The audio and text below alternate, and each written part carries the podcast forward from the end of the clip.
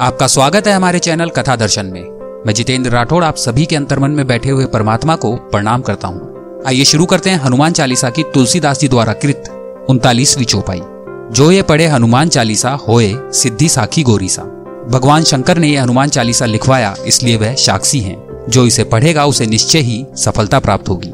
भगवान शिव का रूप गुरु का रूप है, जिनके मस्तिष्क से अवतरित ज्ञान गंगा का प्रवाह होता रहता है। भगवान शंकर जी इस हनुमान चालीसा के साक्षी हैं, ऐसा इस चौपाई में उल्लेख है।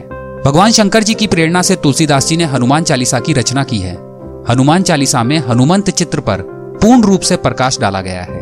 गुरु का मस्तिष्क ज्ञान से भरा हुआ रहता है। लोक कल्याण के हेतु से तुलसीदास जी लिखते हैं कि इस ज्ञान को पढ़ो, पढ़कर चिंतन मनन करो तो तुम्हारे जीवन में अवश्य सफलता प्राप्त होगी। वाणी भी भगवान का अनुपम वरदान है। हमें वाणी मिली है, यही एक मनुष्यता का इनाम है। वाणी द्वारा हम विविध भावनाएँ तथा विकारों का व्यक्तित्वकरण कर सकते हैं। हमें अपने ज्ञान को दिखाने की ज़रूरत नहीं पड़ती। वात्सल्य, ज्ञान और मन के विकारों के लिए वाणी है। वासना के लिए भी वाणी है। गुस्सा आने पर लकड़ी से मत मारो, बल्कि गुस्सा निकाल दो। दूसरी बात, मधुर वाणी देवत्व का प्रतीत है। आदमी का हृदय जितना मधुर होता है, उतनी ही मधुर उसकी वाणी होती है। आदमी जितनी आत्मीयता से बोलने लगता है उतनी ही मधुरता आत्मीयता की वाणी में है। संतों की वाणी को अभंग वाणी कहा जाता है, जो किसी भी प्रकार से खंडित ना हो सके उसे अभंग कहा जाता है। और अभंग वाणी का मतलब है जो हमेशा आपका कल्याण ही करेगी। गीता किसी भी समय पढ़ो, रामायण किसी भी समय पढ़ो, उस वाणी को उस वाणी का विभाजन नहीं है। उसी प्रकार हनुमान चालीसा भी है, इसलिए वह अभंग वाणी कही जाती है।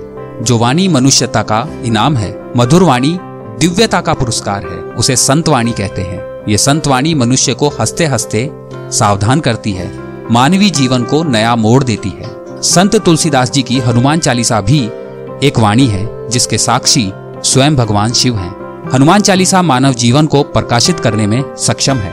इसलिए हनुमान चालीसा का गहराई से स्वाध्याय करना चाहिए, जिससे मानव जीवन अवश्य प्रकाशित होगा तथा उसे जीवन में अवश्य सफलता प्राप्त होगी।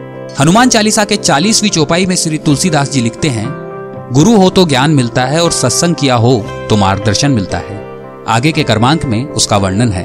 कमेंट बॉक्स में जय श्री राम लिखकर हमारा उत्साह बढ़ाइए। आपको हनुमान चालीसा का ये क्रमांक अच्छा लगा तो इसे लाइक करें। अपने दोस्तों और परिवार के साथ इसे शेयर कीजिए। ऐसे रोचक क्रमांक आपको आगे भी सुनने को मिलते रहे। इसके लिए आप हमारे चैनल को अभी सब्सक्राइब करें।